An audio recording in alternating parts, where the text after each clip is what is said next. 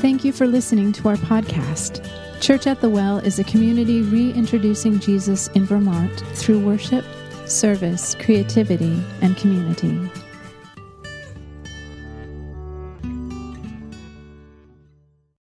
Good morning, friends. It's good to be with you today on the first Sunday of Lent. Lent is a special time of year. Lent is essentially the 40 days leading up to Easter, starting with Ash Wednesday. And thanks to Ian for his words this past Ash Wednesday.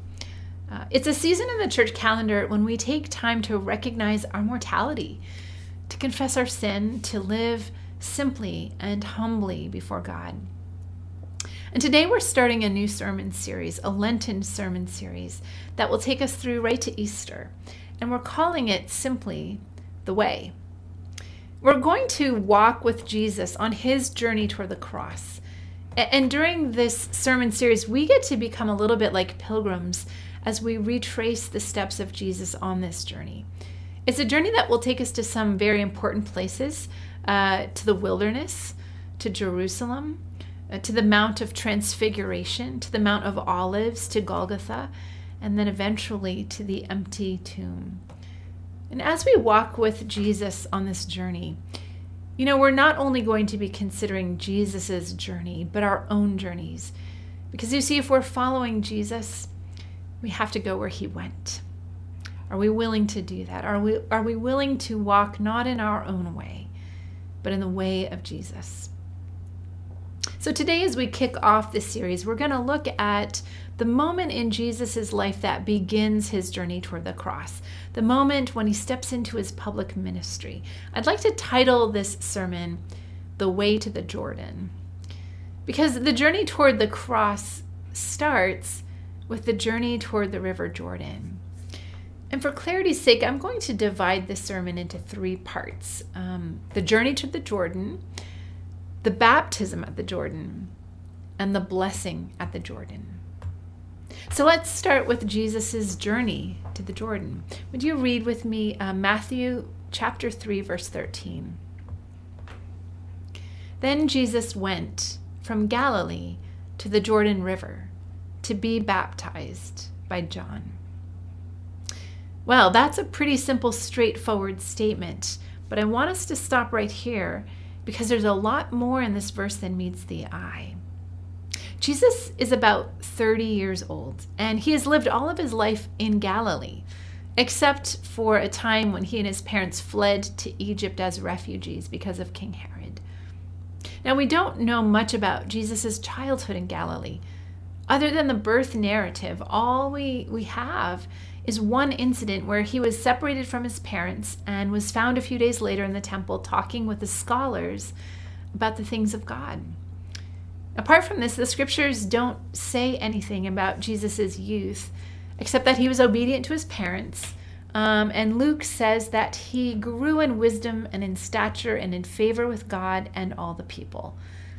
And all we know about his young adult years is that he was a carpenter. That's it. Apparently, he lived a pretty quiet Galilean life.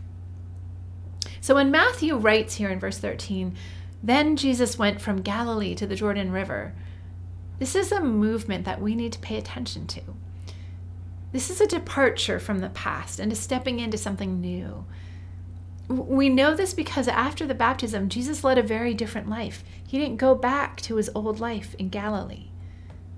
I wonder if any of you who are listening have recently made a career change or are contemplating a career change, if that's you, you're in good company. When Jesus went to the Jordan River, he put his carpentry tools down. He packed them up, he put them away. If he had been employed, he would have had to have given notice. If he had been in business with his father, he would have had to settle his business affairs. This was a step of faith this was a turning point in his life. Well, the trip from Galilee to the Jordan River would have been about 70 miles. And here's a question for you, Fitbit folk. Um, how many steps does it take uh, to walk 70 miles? Personally, I, I, have no idea. Let's just say a lot. Um, for Jesus, each one of those steps toward the Jordan River was a step away from his old life as a carpenter, a step away from living with his family, a step away from life in the town where he grew up and where he knew everybody and everybody knew him and he found favor in their eyes. At the same time, each one of those steps was a step toward something new, a step toward a new life in places where people didn't know him. A new life where he didn't always know where he was going to rest his head at night. A new life where he traveled as an itinerant rabbi and prophet announcing the kingdom of God. I wonder what Jesus would have been thinking about on that road as he set his gaze toward Jordan and as he walked those 70 hot and dusty miles. Well, let's move on and look at the next few verses about Jesus' baptism. Jesus went from Galilee to the Jordan River to be baptized by John. But John tried to talk him out of it. I am the one who needs to be baptized by you, he said. So why are you coming to me? But Jesus said, It should be done, for we must carry out all that God requires. So John agreed to baptize him. Now, John, of course, is John the Baptist, Jesus' cousin, the son of Elizabeth and Zechariah. And John had been living in the desert, wearing clothes made out of camel hair, eating locusts and honey. And John was a prophet. He was preaching a baptism of repentance. He was essentially paving the way for the Messiah. And then one day Jesus shows up. And I love the way Jesus shows up. According to the Gospel of Luke, when Jesus came to the Jordan to be baptized, there were crowds of people who had gathered to hear John's message and to be baptized. And so Jesus waited. It's at the end of the day, only after John has finished baptizing the crowds, that Jesus comes to John to be baptized himself. Did you catch that? There were a lot of people who wanted to be baptized, and Jesus deliberately chose to go last. Absolutely love that detail. Later, Jesus would preach to his disciples, The last shall be first, and the first shall be last. And here, in the very first move of his public ministry, he is embodying this truth. And this is a picture of Jesus' patience, his humility, and his love.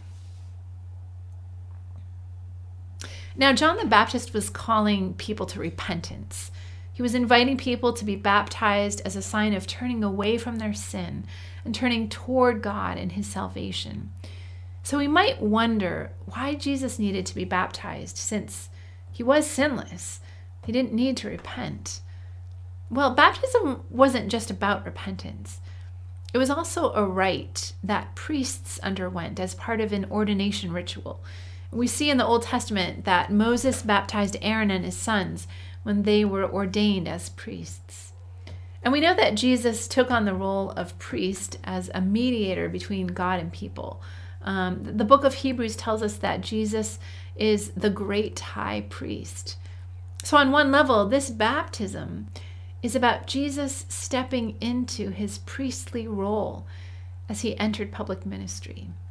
Jesus was submitting to the Father's call on his life. He was saying yes to the Father's invitation to begin his journey toward the cross. You know, when we're baptized, a lot of things are happening at the same time. We're publicly repenting of our sin, we're declaring our desire to turn from evil, we're placing our trust in Jesus, and we're committing ourselves to following him. But we're also doing something else. We're also stepping into a priestly role. As Peter says in his first epistle, all who follow Christ are part of a royal priesthood. God hasn't just called us to believe in him, but to be mediators between him and those around us. Now, that might sound like kind of a big deal, like something only people who are ordained and in professional ministry get to do. But if you've ever prayed for anyone, you have stepped into a priestly calling. You've stood in the gap on their behalf and mediated between them and God, and that is what a priest does. If you've ever shared your faith with someone to help them see Christ, you've stepped into a priestly calling. And if you've ever rolled up your sleeves and served someone in a way that helped them to see God's love for them, you've stepped into a priestly calling. And that is part of what baptism is about saying yes to our priestly calling. So when we come to the Jordan and we say, Yes, I believe in Jesus and I want to follow him, we're also saying, Yes, I will live a life that stands in the gap for others as a priest, following in the footsteps of Jesus, my high priest. I, I want to stop here and ask you a question. If you're someone who's curious about Jesus, but you're not sure if you believe in him or what you believe about him, will you come to the River Jordan and listen? Will you watch? Will you be like the people, the crowds who came to listen to John preach? You know, John told the crowds, he said, anyone who has two shirts should share with one who has who sh- sorry, who should share one with those who have none. Anyone who has food should do the same. When tax collectors were there, they asked John, What shall we do? And he said, Don't collect any more than you're required to. Because you see, tax collectors were notorious for taking advantage of people, for charging extra and pocketing the difference. And when some soldiers asked John, What should we do? he replied, Don't accuse people falsely. And when the crowds asked John, are you the Messiah?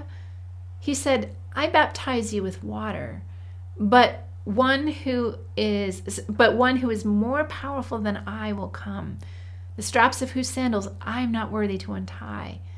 He will baptize you with Holy Spirit and fire. So I ask you, friend, listening today, you who are curious about Jesus, Will you come to the Jordan and take time to listen? Will you take time to consider the words of John as he preaches the message of God and paves the way for Jesus? And will you perhaps also do what he says? Will you live justly and rightly in a way that honors others and God? Theologian um, Kenneth Boa says, The more we obey God, the more we come to know Him. Let me say that again. The more we obey God, the more we come to know Him. If you're not sure you believe in God, if you haven't met Jesus, why not do an experiment? Obey His commands. Obey His commands and see if you don't encounter Him in the process. Secondly, if you're a follower of Jesus, I have a question for you. Have you allowed God to help you see yourself not just as a believer, a follower of Jesus, but as a priest, as someone God has called to be a mediator, to pray for people, to stand in the gap for them, to help them to see Him more clearly by your words uh, and by the way you live? When I first became a follower of Jesus, a friend whom I looked up uh, to in the faith very much uh, shared something with me that has stayed with me. He talked about the fact that uh, when we follow God, when we live for God, God brings many different people into our life for many different reasons, and we don't always know what those different reasons are. But there's always one reason that applies across the board. And that's this, and that and this is what st- stays with me. He said, God brings people into our lives so we can pray for them. He brings people into our lives so we can pray for them. I have the high privilege, and so do you, of praying for absolutely anyone and everyone we see and knowing that God hears our prayer and is pleased to make a difference in their lives through our prayers on their behalf. And that is just one part of being a priest in the royal priesthood. If you are a follower of Jesus, have you allowed God to help you see yourself not just as a believer, but as a priest. Let's take a look at the last two verses in this passage where the Father blesses the Son. Verse 16. After his baptism, as Jesus came up out of the water, the heavens were opened, and he saw the Spirit of God descending like a dove and settling on him. And a voice from heaven said, This is my dearly loved Son, who brings me great joy. What an affirmation that is. The heavens open, the voice of God is heard, the Spirit descends visibly in the form of a dove.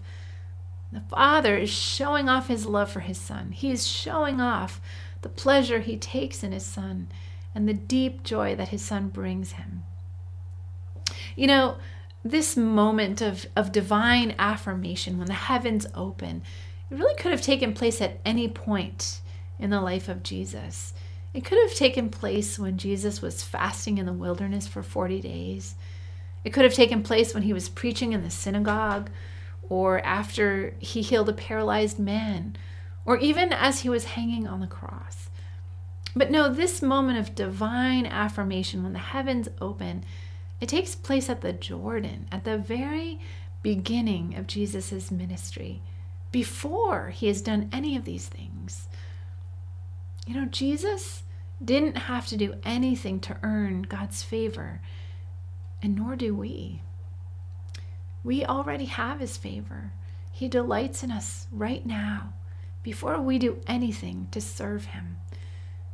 We are a source of very real joy to the creator of the heavens and the earth. His affirmation of us, when it comes, it's not the reward for our good works. It's the foundation for our good works. It's not the reward for our good works. It's the foundation for our good works. When that affirmation comes, it's fuel, it's strength, it's grace that we can draw on and draw on when things get tough. We need to hear that voice not at the end of our lives when we're looking back on our days. We need to hear it at the beginning of our walk with God. We need to hear it at the Jordan. So, what does the Father say when he blesses Jesus here? He says, This is my Son. And in the Gospel of Luke, the Father actually addresses Jesus directly. He says, You are my Son. So, what's the Father doing here? Well, on the surface, he's telling Jesus who he is. Uh, he's telling him that it is good that he is who he is. And you know, you'd think Jesus would have known this information already, and, and surely he did. But there's something really important and beautiful happening here. The Father is bestowing on Jesus the gift of identity. You know, as a child, you know that you're your father's son or your mother's daughter. But what a beautiful thing it is to have them proudly proclaim you as their own in front of others. How transforming it can be when a parent makes it clear in the company of others in a very genuine way how much joy that parent takes in his or her child. I think we need to pay attention uh, to this because you see, our identity is not something we establish, it's not something we construct on our own. It's a gift and it comes from God. And we see that gift being bestowed on Jesus here in this passage. And I believe that each one of us needs to experience that same gift and that it's a gift that God gives us when we come to the Jordan, when we come to the river. Well, as we wrap things up this morning, I wonder I wonder if you have a Jordan story. I wonder if there's a distinct move that you have made in the direction of God's invitation for your life at some point. And I wonder how God met you there. And I also wonder if any of you are in that place now where God is inviting you to make a move in response to his calling. Perhaps a little move or perhaps a big move. I'd like to, to close with a brief story. I made a pretty big career change a number of years ago. I, I was an academic uh, who studied and wrote about American history, specifically American food history. I had found my niche in American food history. And that was great. Um, God blessed those years richly. His hand was upon those years. I, I look back and I see his hand upon those years. But at some point, it became clear to me that he had something different for me, something else, something more for me. And so this shift uh, happened in my career. It did not take place overnight, it was gradual. I would say it took about two years. But there was this one very distinct moment that I'll never forget. God had very clearly put it on my heart to sell my food history books. I had a pretty extensive collection of food history books lining my apartment. I was very proud of this collection that I had built over a number of years. Um, but in many ways, my identity had become wrapped up in this collection of books. I had let these books and the knowledge that they contained really define me. And God put it on my heart to sell these books. And you know what? I couldn't do it. I couldn't sell the books. But I remember the night that I realized I could take them down from the shelves and put them in boxes and pack them in my closet. And so I did. I packed them into boxes and I put them in my closet. And a few months later, as I was going through things in my closet, I, I realized I didn't really miss these books.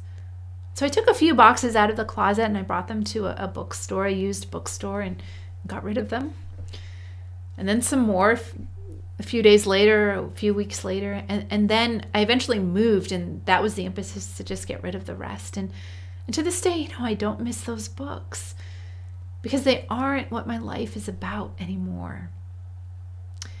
Is there a move you are being called to make? A move in the direction of God's invitation for your life? Something that you can do that's concrete, that's perhaps prophetic? Is there a move you can make that will free you to walk in the way of Jesus? As we each set out on our journey to the cross, God invites us first to make a journey to the Jordan. That's where the journey to the cross starts. And as surely as the Father met Jesus at the banks of the Jordan River, I believe he wants to meet each one of us there too. Would you pray with me?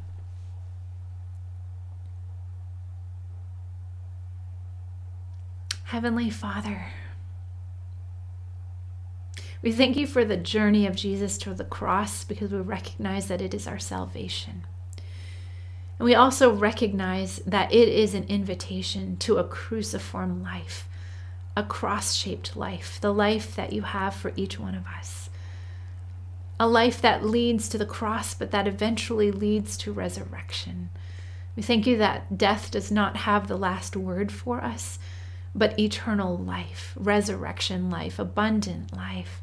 And we pray that you would help us to live in that life, to live into that life, to obey your commands, to um, give our shirt, our extra shirt, to the one who could use it, to share our food with those who are hungry and to look to the one who baptizes not with water but with the Holy Spirit, who invites us to walk with him.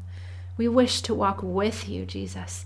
We thank you that this journey to the Jordan and this journey to the cross and this journey to the empty tomb is not one that we are called to walk alone.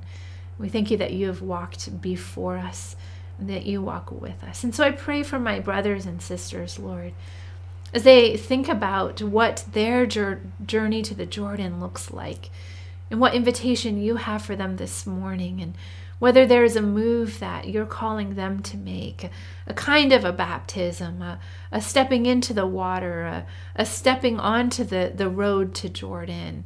Lord, what is that? Would you give us the courage to respond to the invitation that you give us each this morning, whatever that invitation might look like?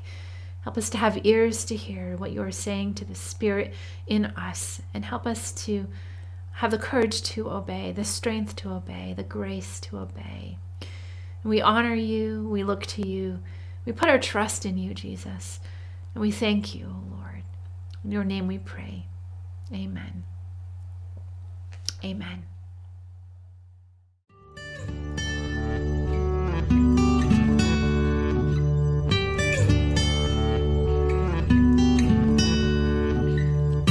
Listening to the official podcast of Church at the Well in Burlington, Vermont. For more information about Church at the Well, including gathering time and location, events, and how you can financially support the podcast, please visit us online at wellchurchvt.com.